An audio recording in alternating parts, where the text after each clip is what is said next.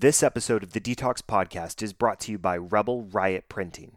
Celebrating their 10th year in business, Rebel Riot is locally owned and family operated, offering custom printed tees with no minimums and fast turnaround. And by Bitsbox. Bitsbox teaches kids to code real JavaScript, real devices, and really fun. Hands down, the most fun way for curious kids ages 6 to 14 to learn coding. Use promo code DETOX for $20 off any subscription order of $50 or more. That's DTALKS Detox for $20 off any order of $50 or more with Bitsbox.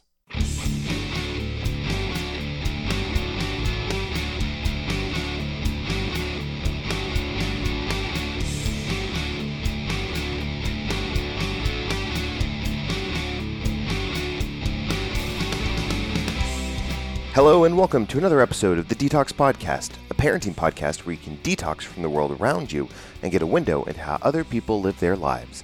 Come detox with DTALKS. I'm your host, Joe Shaw, and on today's episode, I speak to Will Coleman, founder and CEO of Alto Ride Sharing Service, which is new here in Dallas. Will and I get into all of the specifics on how he started Alto, what he's excited about, as well as some parenting aspects I think you're really going to enjoy. Up first, we have another Ask the Birth Guy with Brian Salmon, and then I dig into my conversation with Will. I think it's really enjoyable. You're really going to like it, so stick around. I'll be right up after this.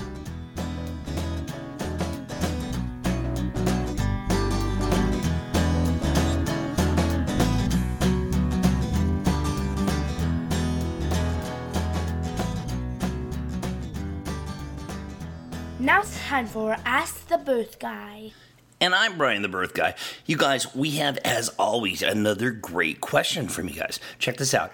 This person wants to know how much coffee and caffeine can I have when I'm pregnant? Listen, I love coffee. I know a lot of you guys out there do too. We all like to have that morning yumminess, even in the afternoon, sometimes in the evening. Good gravy. Check this out. ACOG, the American College of Obstetrics and Gynecology, says you can have moderate consumption. That means 200 milligrams per day. It doesn't seem to be a major contributing factor in miscarriage or preterm birth or any kind of like relationship to having a, a small baby. So the final conclusion is you can have that, but check this out. What does that mean? 200 milligrams per day an eight ounce cup of coffee, eight ounces, my friends, has 95 milligrams of caffeine in it. That means you can have two eight ounce cups plus another, you know, half a cup, and maybe you can make it work, right? So check it out. Enjoy your coffee. Don't stress out too hard about it, but ask your barista or someone else if you're getting an espresso drink what the exact amount of caffeine is. I mean, you can always work it out, and I'm sure you guys will. Take care of yourselves, take care of your baby, and I'm going to hand it back to Joe Shaw and the DTALKS Podcast.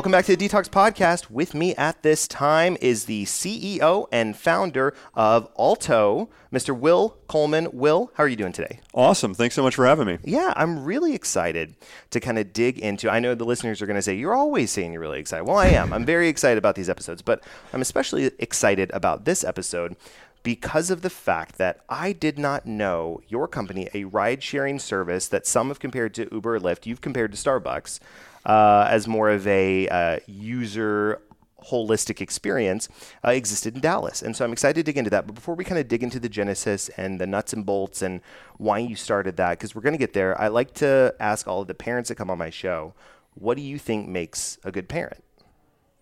Wow. First question right off the bat. What makes a good parent? I, I, I well, for me, uh, you know, it, it, it starts with just being a, a loving and uh, and and caring uh, and empathetic uh, person, I think is is what I really focus on. I, I have to admit that I I took a Strengths Finder one time and.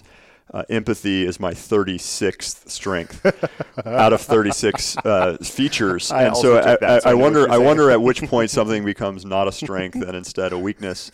Uh, but I really try to to use all the empathy that I can in my parenting because uh, I think that that's really how you can how you can be a great parent is is even when my kids are actually quite young. And so um, you know empathizing with them I know that hurts. I you know I know I know you're I know you're upset. I understand uh, what's going on. Uh, is was what I really tried to do to to be uh, helpful to them and as they Sure. as they mature and, and grow up. Right. And hopefully end up with more empathy than, than I did.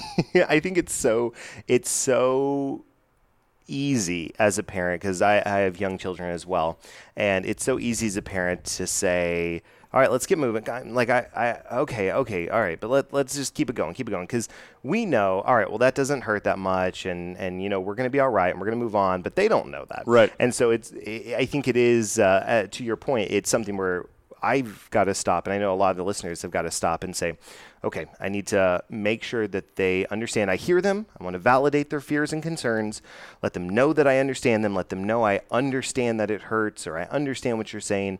And then offer the uh, the resolution, right? So it's like validate, empathize, and then resolve. That's and all- we just yeah. want to skip to skip to the resolve. Exactly. step. Actually, the best book that I've I've read in a long time. I can't remember the author, but I'm pretty sure it's called "How to Talk to Your Kids So They Will Talk to You," and that's Oh, exactly where I okay. Yeah, yeah, learned this yeah. kind of you know empathize, Right. understand, and then respond, so that uh, so that they learn how to then tell you more, Right. And you can actually help them more. Yeah, uh, it's it's crazy. Kids are are always uh, there's always something new going on, and I mean, just uh, the one the one I had I had a new dad come up to me uh, the other day, and he asked me. He said, uh, "What what what's one piece of advice you would give?" And you know, I, my standard has always been.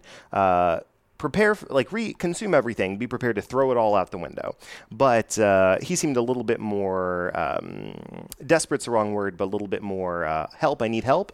And so what i tried to tell him was you're going to get to a point where you've figured it all out for a one year old and then they're going to turn two and you're going to have to start all over. So don't feel bad when you're starting over every year because it always changes. My kid went from three to four and i didn't understand anything she was saying or doing or uh, trying to reason with me. She had more words, but I could understand what she was saying even less. So, you know, that's the kind of advice I gave him. And it, uh, I don't know if it made him feel any better, but it allowed him to understand that uh, it's a marathon, not a sprint. No question. I mean, besides being loving, caring, and empathetic, I, I think really the, the thing that, that embodies that for me is, is just being humble, right? Sure. I mean, knowing that you don't know what you're doing. Right. and maybe not admitting that to your Right, kids, right. but at least um, you know uh, understanding that yourself and, and Right. knowing that it's okay, and, Yeah. that, uh, and no one else knew what they, they were doing either. Right. And so you know if you you'll figure it out along the way. Right, absolutely.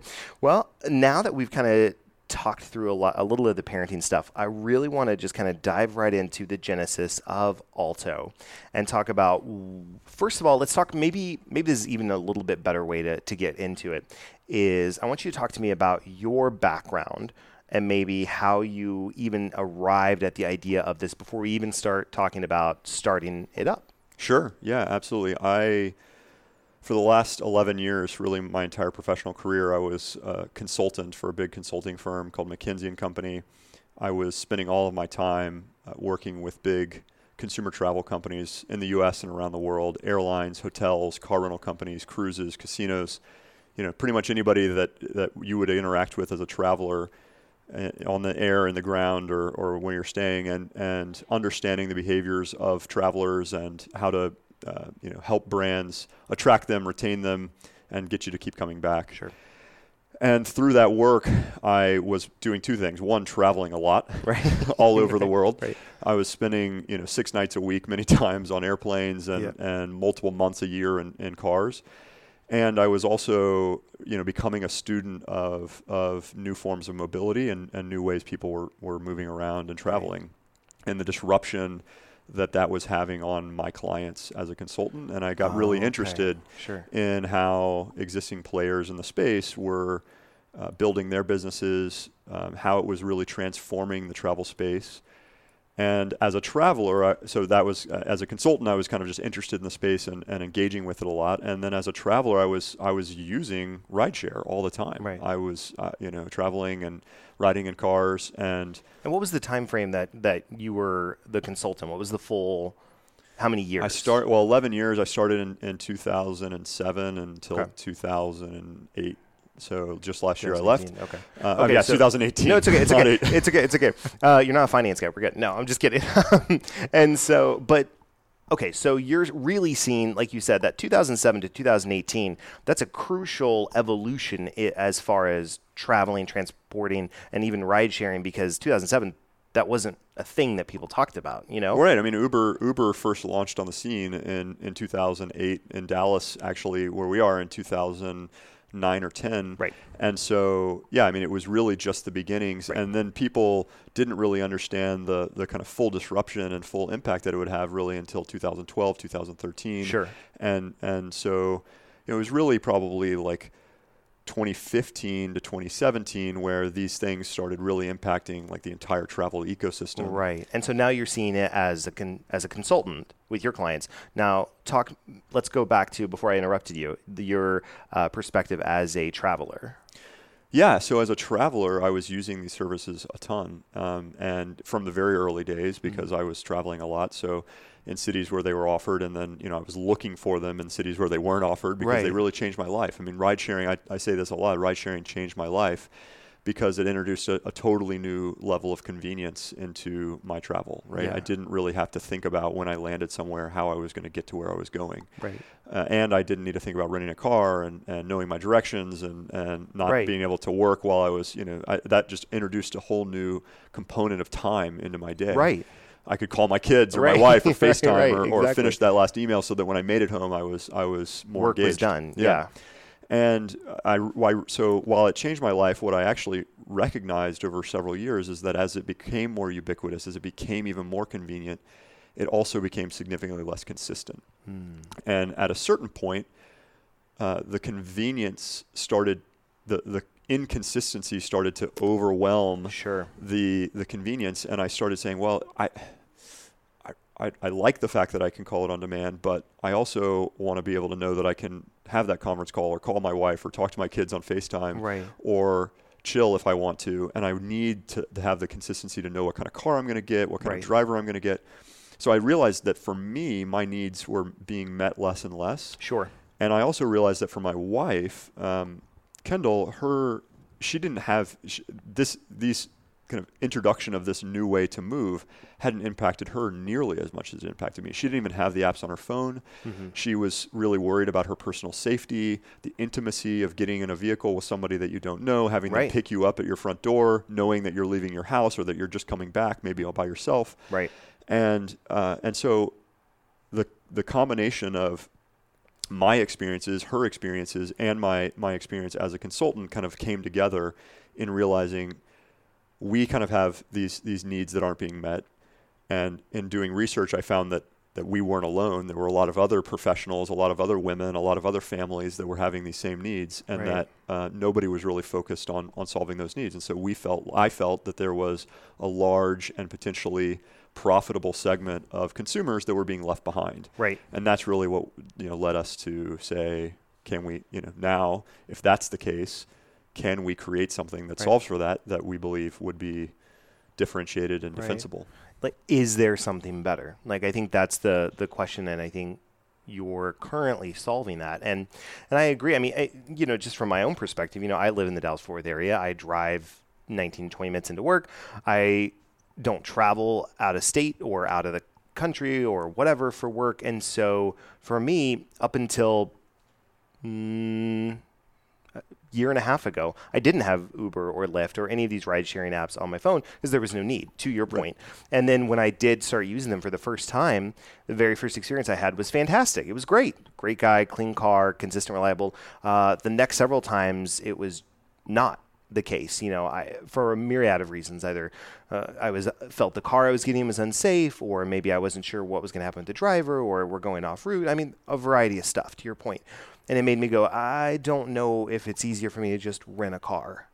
And when I'm when I'm thinking about adva- evolu- evolving the way in which we live and work, I'm always thinking about if I'm having to regress in a step, why is that? Yep. You know, so if, if I was to say, oh, I'm just going to do a landline now, it's like, why am I doing a landline instead of a cell phone? Even just like a flip phone, like what, what's neat? And so when I think about, uh, it might just be easier to rent a car, why is it? And I think to your point, it's all of these mitigating factors of I'm not sure about the car I'm going to get in, is it going to be available, surge pricing, cleanliness, reliability, all of that stuff. And from, you know, you and myself, males, right? Like it the safety issue is less of a concern as it would be and is with our wives. And so I think you are absolutely correct in that there was a huge segment of the consumer market just being left on the table. Yeah, Right? that's what we found is that actually there were a lot of professional men and women, frankly, that were regressing. That's Mm-hmm. exactly the right word. They were going back to more traditional forms of mobility. They were Right. either returning to renting a car, returning to the limo, to a limo, to a black car, to a taxi, and that regression was really what signified to us that there had to be something better. There had Right. to be a V two of this of this new Sure. form of mobility, and Right. that we we could probably try to do it to Right. do it better and, and to solve those needs that weren't being addressed uh, by existing offerings. So now walk me through how you the the you know ABCs of how you actually got left your consulting career and started Alto. So what is what does that even look like? So obviously it's a startup, right? But but walk me through because there's a lot of people that hear the word startup have seen Silicon Valley but may not Yeah. entirely understand the We didn't start exactly like that. I think it's, what's funny, what I've learned since starting Alto is that you know s- startups start in a, in a myriad of different ways. Sure. Uh, you know, some of them are very Silicon Valley esque. It's Right. a guy in his in his garage, Right. uh, you know, with a with a laptop coding. But um, a, a lot are also you know the the the combination of of a lot of kind of thinking, early hypotheses, early testing with friends. You know, just I mean, really, what it was for for me is that in working with some clients, we had some of you know I had my my own personal views of the market. We were doing some research as you know at, at McKinsey, and um, and I was I was seeing that research with my clients and f- sharing with them, hey, this this t- seems really interesting to me. Um, and and through that process, I was lucky that you know some of my clients were investors. Right. Yeah, absolutely. and um, and had an opportunity to, to meet some of them and, and share some of those thoughts and get them on board. Um, and, and, and so we kind of came together, you know, me and, and, and a few of my clients at the time as co-founders to say, yeah, this, this sounds really interesting. It sounds like something that we could do differently. Right. And uh, so it was really born out of that. Like a few ideas I had that you know, with a few scratch pieces of paper Right. and, and an Excel model, kind of came together in a way that I could convince some others that it was was worth pursuing. Right. They said, "Let's let's do this." Um, brought some money to the table, which made it a little bit easier for me to know that I wasn't going to just be stuck Right. in my garage. Right, right. And uh, and and and you know, after uh, a pretty long and and frankly kind of month long conversation with my wife about about the trade offs of starting a business versus staying in the corporate world, we kind of jointly decided as co-founders and and with with her that this was you know a unique enough opportunity that we'd we'd go give it a try. Yeah. Um, and so I decided to, to leave McKinsey, and my immediate next step was to to start hiring a team, essentially finding others that w- that I could convince to come do, you know create do this crazy experiment experiment with me. So I know that Alex uh, helped start the company. Alex, uh, remind me of her last name. Halbadier. Halbadier. So did you know her previous to Alto? I did, yeah. Um, it's we've we've kind of kno- been acquaintances for a really long Okay. time. My wife and she, uh, and Alex grew up together um, in a similar part of town, and uh, so have known each other since they were very young. Alex, uh, and so I, I'd met her through Sure, Kendall sure. At, at several points, and then and um, then when I was in consulting, Alex was at business school and recruiting to come into consulting, and I was excited to help her through that process Right. and and uh, and introduce her to the consulting world. And so I got to uh, actually interview her and Yeah. and, and learn more about her. Um, and um, her, her husband actually ended up working with me. She she uh, went to another consulting firm, but her husband actually ended up working with me at McKinsey, and so I became you know even more acquainted with her. Sure. And uh, it was actually funny. It was my wife's idea. You know, when, when we finally decided this was something we should do, her first thing was, "Well, you know, you've got a great idea, but you need somebody to help you do this." And I Right. and and I think you should talk to Alex. Like she, she was like, "I'm not sure she's really looking for something else, but you know, she might she, Right, right. she might have dropped to me at some point that she she might be interested in trying Yeah. something, and she might be thinking about you know entrepreneurship." And so. Um, yeah, she was the first person I called, and I took her to lunch actually, like the day that I left McKinsey. And I remember it. I remember it pretty vividly. I told her, you know, what I was starting, and, and she kind of, I, well, I actually can't remember if she looked at me and said like, "That's stupid" or "That's crazy." um, but something in that in that vein of, you know, you're you're insane Right. um, and and and so I was a little bit deflated. But she called me back the next day and said, "I've had an, an opportunity to think about it. Let's talk some more." And That's so awesome. then I knew I was I was kind of onto something. That's awesome. So you've got her. You're starting to build your team, and then what is that? So then, uh, when did when did y'all officially launch and and start start the business? So you left uh, your consulting firm in two like May of last year. May of last so year. May of May of 2018. Okay. Uh, we started building the team really quickly and, and brought on several people, Alex, Jonathan, our CTO, and a few others Mm-hmm. in those uh, proce- you know those next few months. And we you know spent essentially the second half of 2018 building the team, building the product, our Right. technology, and our and our vehicles and the the operation Right. Um, our strategy for how we were going to train and, and onboard drivers, all those sorts of things happened Sure. in the second half of 2018. And we officially, you know, we, we kind of soft launched with some friends and family and started Sure. trying some things uh, Yeah. in November and then and then launched pretty uh, you know widely in January of 2019. Okay. So it is still It's been about pretty se- seven or eight months now. Yeah, so. that's awesome. So you, man, that's so crazy. It's so you're building the infrastructure of your company, and you're not only building the infrastructure of your company, but you're also developing training material, curriculum. You know, uh, what are our codes of conduct for our drivers, for the company? What do we stand by? I mean, all of these things, and it's just uh, that's a lot of work. So that's highly impressive that you not only like left, but were able to launch like kind of, I mean, softly, but all in the same year, and then officially or more broadly a couple months later. I mean, Yeah. that's that's fantastic. We, I mean, we felt like there was a really unique opportunity to get to market while the the discussion around you know the IPOs of Uber and Lyft were happening, while Right. some of the It's of top the- of mind It's for a top lot of of mind for a lot of people. The some of the safety concerns were becoming more apparent in the marketplace, and so we really felt like moving fast was important. Yes. And and so, but yeah, I mean, we're really excited and proud of what we did in a, in a, in a relatively short period of time to go from an idea and a sketch pad Right. and, and you know an Excel model to a brand, a name, a website, Mm-hmm. Right. a product, Yeah. um, you know, a full product that's pretty complicated. That's Yeah. you know a, a passenger app, a driver app, an oper- you know, are, all of the things that we need Yeah. to operate the business. Um, and the fleet and the and the drivers and the training and and in in you know seven or eight months. So Let's talk through a little bit about the the drivers and the training because I know that's that's something that I, every time that I've looked uh, Alto up or looked you up or something that's been said that's been the drivers and the fleet of vehicles have been the two things that I keep seeing positive reviews coming up and up and up about. So I want you to kind of speak to the unique training and selection process for drivers as well as the specific car of choice. Yeah. So we, when when kind of all the way back to the beginning, when we were thinking about this opportunity, we also thought, okay, well, how are we going to do this differently? Right. You know, and and in order to in order to attack the needs that we saw that were unmet in the market, we felt like we really had to change the business model. Right.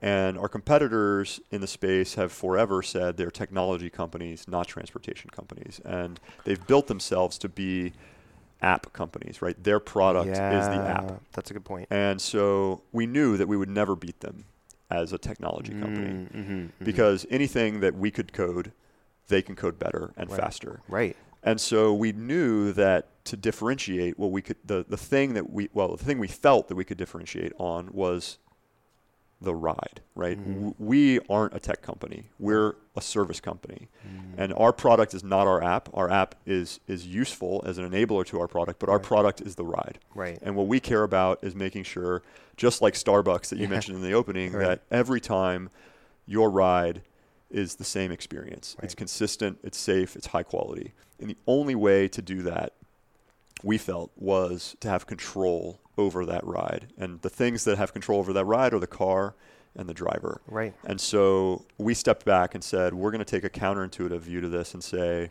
unlike our competitors, we need to have control over the vehicles. Drivers can't just bring their own. We have they have to be our cars.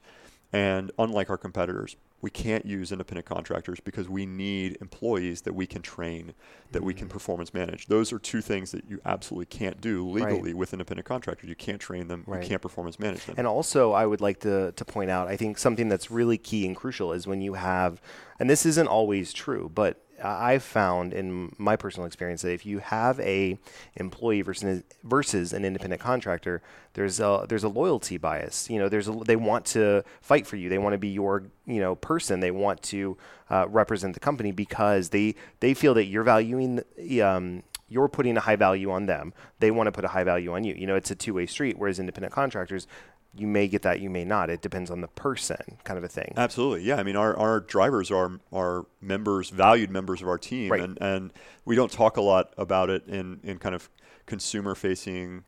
Um, you know, marketing and things like that. But what we, but w- you know, as part of the foundational aspects of this, what we thought is to transform the passenger experience. You really have to transform transform the driver experience because ultimately, if our product is the ride, and that ride is made up of a car and a driver, our drivers are the heart of, of the service and delivery of our products. So you Right. have to create a great experience for them. Right. And so we spend as much, if not more, time thinking about how to train and create a great experience for our drivers so that they can in turn provide that great experience to our passengers. And so that's that's really why hopefully as a as a passenger, as a customer, what you see and, and read and hear about is is those two things is that Yeah. the cars are awesome because because we've focused on on bringing a, a, safe well maintained clean and high quality vehicle and our drivers are awesome because we focused on creating a great experience for them training them performance managing them and ensuring that they deliver a high degree of qual- of service to our customers Right. And I know another, uh, you talked about uh, the consumer experience in that the the passenger, the rider, has full control over not just where they're going. Obviously, that's a key feature of it, but um, that's the main feature of it. we take you where you want to go but I didn't want to go this way. It's fine. You'll thank us later. No. Um, but they also get control over music, whatever they want to play. They've got access to playlists. So kind of speak to why that and why is that key for for your writers. Yeah, I mean, for us, it's it's really again part of the way that we can differentiate is to is to tell our customers that you know what's different about Alto is that you're not getting in somebody else's car, Right. You're getting in your car, hmm. and so when we think about the passenger experience, it obviously starts with the keywords we've talked about: safety, consistency, and quality. But what we want our pas- passengers to feel is the hospitality that you would feel when you're getting into a hotel room. Sure. Nobody tells you what music you should listen to Right. in your hotel room. Nobody tells you what temperature your hotel room Right, should be. You have control over those things, and that's really different than in the in the traditional ride share sh- space where our competitors, you know, they tell you about your your driver likes to listen to this type of music. Your driver likes to navigate using Waze. Right. You know what we what we want to know is what are your preferences so that we can deliver that kind of mm-hmm. high quality uh, experience. Right. because the product is the ride, and we think that that the better we can make the better we the more control over that experience and that ride we give you the higher quality that product will be and so Right. even going beyond that the reason we we go to giving you control over those things is well it starts with safety for us so Yeah. if you if you take the driver out of the conversation of hey will you will you adjust the radio we adjust the volume we adjust the temperature they can focus on the thing that they need to be there for, which is driving, Driving, the car. right. If you're asking your pilot to like, you know, adjust your seat, Right. that wouldn't be the best outcome. Right, and the second is that it, it- you know, we we have the capability to do that in a way that no one else does because we control the fleet, because we can install the technology in all the cars, and we can create a consistent experience. That is a real differentiator that we think our customers value. That it's hard for our competitors to match. Sure. I mean, it's, I think to your point, it's so key in that when your competitors say, we are tech companies, our product is the app, this is how you can use the app. Uh, you know, it, me, and this is my lack of familiarity with the, with, you know, Uber, Lyft, uh, et cetera, is the fact that because I don't use it so much, uh, I just kind of was like, well, this is, these are the concessions I have to make in order to get from A to B, right? And it's like I'm in, you know, I was in Boston a couple weeks ago, and I was using Lyft all over the place, and I was like, well, I would rather use something a little bit more reliable or a little bit maybe better, and but this is this is what I got. This is you know this is my only choice. But if someone said, well, there's a better way, and there's a better user experience, that their product is the ride, not just the app, that would be key because I would only want to use that. And that then, you know, I'd get used to it and then I would want to keep on, keep on. That's what we want to do. back. And Right. you know, I mean, I think that is part of what's I mean, what's admirable about about the existing providers in the space, in, in particular Uber and Lyft, is that they have created ubiquity of transportation mm-hmm. in, in many places that it didn't exist before. Right. And they've they've opened the space for innovation in a way that couldn't have been possible right. five or ten years ago. And so I mean that's that's incredible, right? Yeah. I mean, and uh, and and really groundbreaking, and and and has enabled us to be able to then come come and with a with a different you know point of view to deliver hopefully on on some of those things that they're bringing plus right. more. Um, and so it's it, it, you know there there will always be we believe there's space for kind of everybody, right? And that we're delivering something that truly is different, and and that not everybody will want. By the way, I mean sure. some people will just want the absolute cheapest way to get from point A to point sure. B, and if you want that. That's definitely that's not fine. Alto. right, right, right, right. That's fine, but that's not what this is. Yeah. Yeah. So talk me through. Um, there's a couple more points I want to get through before we get done here, but I want you to talk me through how has the business been going since official launch now that we're seven, eight months deep? How has that trended for you? Yeah, we've been incredibly excited and proud of, of the progress and the reception that we've mm-hmm. had in Dallas in the last seven or eight months. We've uh, we've delivered over thirty thousand rides. That's we've awesome. got um, well over five six thousand uh, customers and members. We've got um, you know we've we've doubled the size of our fleet and we're going to double it again in the next three or four months. So the pace at which we're growing is, is quite fast. Yeah. And we are are really excited by the fact that our customers you know use us frequently like when when they use us they you know after after you start using alto it's very hard to go back. Sure. so they use us frequently. They help us you know they, they tell friends about us. Yeah. they share us with with with family members and and they're really you know spreading the word and helping us, um, you know, found the company and, and really prove the model. So we've been pretty uh, honored by you know what we've what we've seen and the reception we've had, and, and really proud that you know the things that we, the ideas that we had and the and the things that we built are being received that way by by Dallas so far, and and you know with that success, we're also really excited next year to begin kind of rolling it out to, to other places. Where are you looking to? And maybe this isn't something you're able to share yet, and so if not, I completely understand. But what are the maybe short and then obviously long term plans of where you hope to roll out Alto? Yeah, our the the honest answer is I could share it, but I don't know. So sure. fair, fair, enough. Fair, fair um, enough. So I don't know what the next city is, and and you know it, it, there, there, we spent a lot of time thinking about it, and there's a lot of factors that go into that. Sure. But uh, you know our our our vision for the for the business is to be the trusted name in transportation in personal mobility and and we want in the next 5 10 15 20 years however long that takes to be considered in that in that same you know household brand sure. that that others are and right. that people think of when they think of safe consistent and high quality transportation and so in that way, we want to be the Starbucks, the Delta, the American Airlines, the right. Southwest, the Westin, the Marriott of right. of personal mobility. Right. Um, and and so that's our ultimate vision. To sure. do that, obviously, we need to be in a lot more places than sure, Dallas, sure. and we need and we need to do that pretty quickly. Right. So our, our our goal right now is to is to prove the model works here, to enable the, you know to use that to, to enable additional fund funding and capital that yeah. will allow us to go to more markets and and you know that probably looks like a couple more places in 2020 you know a yeah. handful of places in, in 2021 and then and then really ramping into you know national and maybe even international presence in, right. in the next three to four years i love it what is so you talked about members and that's something i definitely want to cover talk about your because that's so to to listeners that may not be familiar with even ride sharing but have heard the names Uber and Lyft, right?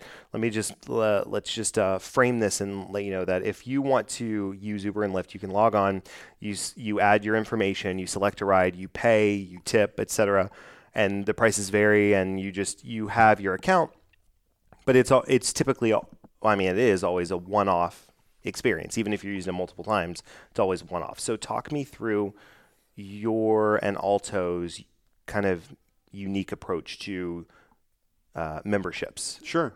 Yeah, I mean, I, I, think the way that we talk about you know Uber and Lyft is is that they are marketplaces.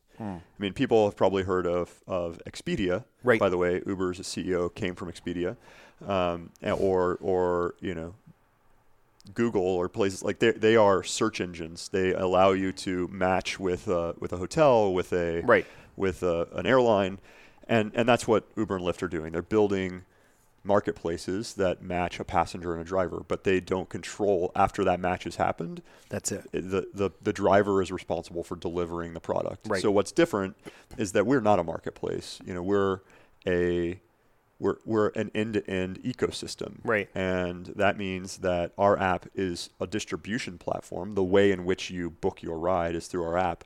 But like I mentioned, the product is is the car and the Right. driver and the service. And so um, what what the way in which we we differentiate that experience is that uh, we have two ways you can ride. The first is very similar to Uber and Lyft. You can create an account. You can ride as what we call a guest. Okay.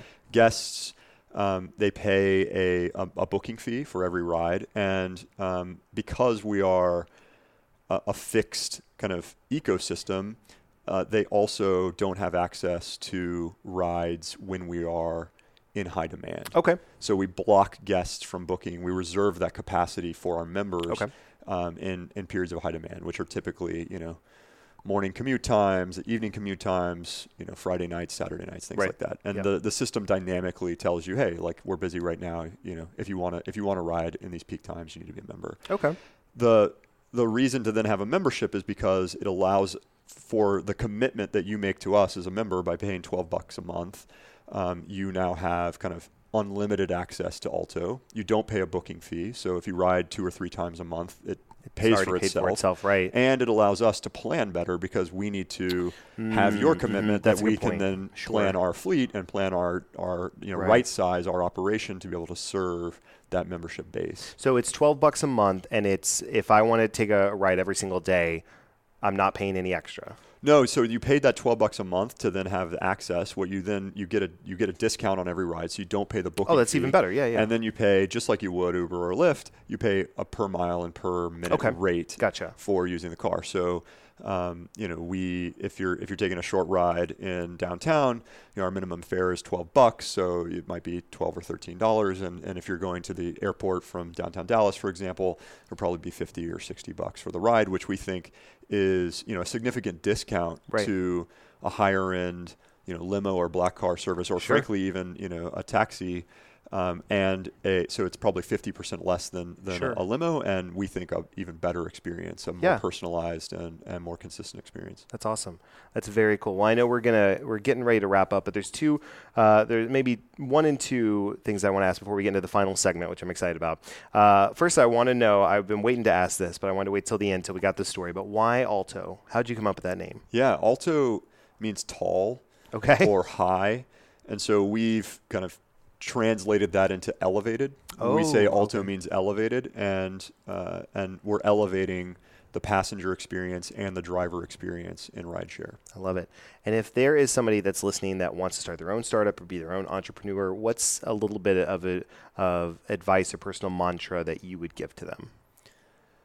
I told a a lot of people that I, what made me convinced that this was uh, worth pursuing was that when I first told people about it, just like Alex, they told me I was crazy.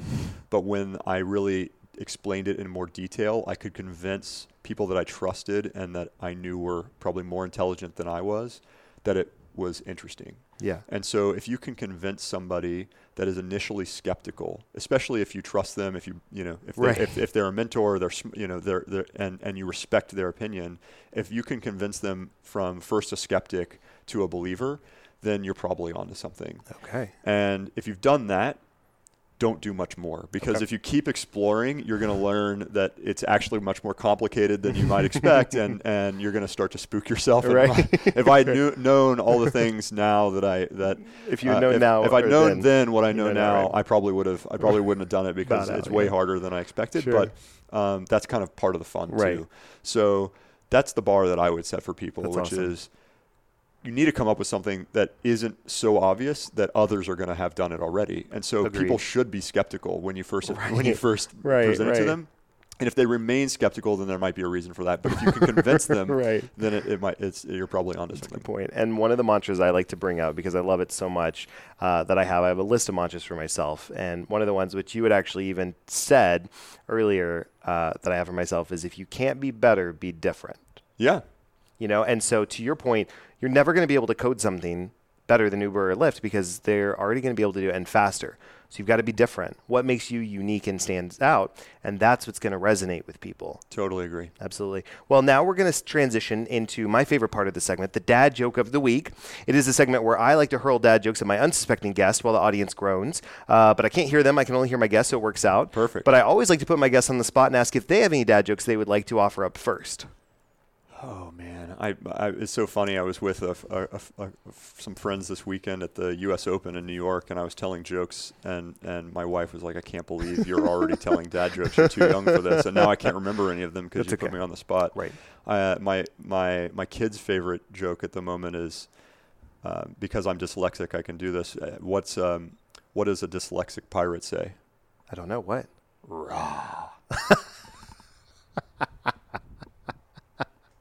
That's good. I like that. I like that very much. Very much. All I don't know if that counts as a dad joke. It does. It's a joke. Absolutely. It's a great dad joke. All right. So I've got several that I'm going to hit you up with. Uh, first of all, uh, and these are all car themed. I tried to kind of keep it in the, the same uh, topic. Uh, so, Will, do you know what grinds my gears? I don't. Clutch failure. Clutch failure. Grinds my gears. no. Yeah. Okay. That is a dad joke Right, right. for sure. All right. Okay. Uh, what kind of car does an egg drive? Tell me. A Yolkswagen. Yolkswagen. Yep. All right. Uh, last one. Uh, why does a chicken coop have two doors? No telling. Uh, because if it had four doors, it would be a sedan. Yep. All right. Well, Will, thank you so much. Where do you get these? Uh, you know, sometimes it's the magic of my head, sometimes it's my kids, and sometimes it's Google. So you know, it all depends. um, but what I would uh, Your kids are brilliant. Right. um, so now, before we end the show, I, we do need a hashtag for the episode. Uh, what is the current hashtag y'all are using? Is it hashtag Alto or hashtag Ride Alto? Hashtag ride alto. Perfect. So we will do that. Listeners, I will be back next week with more great content. Will, thank you so much for your time. Absolutely. Thanks for having me. Absolutely. And listeners, until next time, hashtag Ride Alto and hashtag Be a Better Dad. If you know of an interesting person or story that needs to be told, please reach out to me at dtalkspodcast at gmail.com. That's D T A L K S podcast at gmail.com. You can also reach out via Facebook, Twitter, or Instagram at DTALKS Podcast or visit dtalkspodcast.com. Also, be sure to leave us a five star rating on iTunes if you like the show. It only takes a few seconds and it really helps us out. Link is in the show notes. Finally, thanks for listening. Please come back next week when we'll have another interesting conversation. And special thanks to my producers Ben Lawant and Galan Aldaco. Without your help and support, this show wouldn't be possible. Thanks so much, guys. DTALKS is a production of Vokal. For more information and more programming, please visit vokalnow.com. That's V O K A L now.com.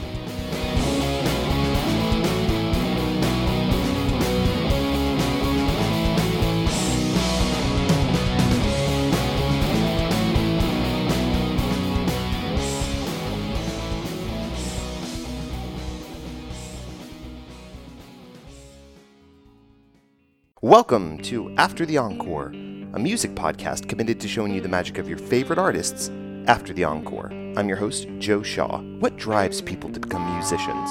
What are the stories behind the songs or albums you love? We'll be answering all that and more in this new podcast series. Every season will drop all episodes at once to allow you the flexibility to listen at your own leisure. Binge it all or take your time. New seasons will drop approximately every six to eight months and will be centered on a different theme. Oh, and one more thing. Since we're really doubling down on the music concept, each season will be called Volumes and each episode will be called Tracks. Volume 1, The Stars at Night, will drop on Friday, August 30th. Texas, the second largest state in America, has always had a tradition of housing various eclectic people, traditions, and most importantly, music. Whether it's blues, country, folk, pop, or rock, all different artists call Texas home. In celebration of the various sounds of Texas, we've compiled an eclectic group of artists to help us answer two questions essential to the core of After the Encore. What does music mean to you? And how do you quantify success? Stay tuned and be sure to like, subscribe, rate, review, and share however you want. For now, enjoy the following highlights from the upcoming Volume 1. As, as an artist were exactly the reasons why I needed to come to it because it really served as, as, as, a, as a, a vessel for me to figure out who I was. I mean, Right. It, it, sort, it sort of resolved a lifelong identity crisis Right, for me. right, right, Uh, exactly. and, and, and, and in that, it set me free. You know, Yeah. to sort of to be me and to be the kind of um, black male that I choose to be versus what you know someone else or Right. should should should, should uh, say I should be. And so Yeah. that was a joyful thing. And, and so Right. the, the sort of you know the the the, the sort of emancipation of myself yeah, yeah, yeah. you know became a really Right. joyful thing. But the, the other trip is that. Um, yeah, I, I just find like it to be, and I always have thought this. It, it's such, blues is such great music of resilience. Yes. and, and it's such a great, um, such great evidence of, of, of the, the the the strength of the human spirit. Right. And, and so for me, that's like what's more joyful than that. Yeah. It's like we have the ability to reinvent ourselves. We have the ability to transcend. We have the ability to um, always, you know, uh, through you know, free will choice. You know? Right, And- absolutely. And, and so blues embodies all that, and I just sort of figure, well, man, this is Yeah. How, how much joyful can it get? He's able to show them, look, they've sold this many, and Yeah. you know they're playing in front of this many people. If they go and play somewhere a couple of times, they pack it out like Yeah. you know this, and they were like, hey, it's just not the right time because this was grunge, grunge, yeah, grunge, yeah, grunge. yeah, yeah. Um, This is like Nirvana era too. Like oh sure, yeah, like, when it, when we were yeah. yeah, Um, like Nirvana grunge. yeah. um, and so we were trying to get into regular rotation on the edge because they Yeah. were playing some bands. Right. you know, like they had played Pop Poppins. Um, Tripping Daisy had already broken through at that point. Sure. Okay. Um, and, and they had started playing the Nixons at this time. And even that didn't seem like it was going to happen. Yeah. Like, dude, this this might not happen for us. Yeah. And it, it was one of those weird things. We were playing at Trees, and Trees had run an ad on the edge, and in the ad, they played a snippet of Breakfast at Tiffany's. And so people start calling the edge and requesting it.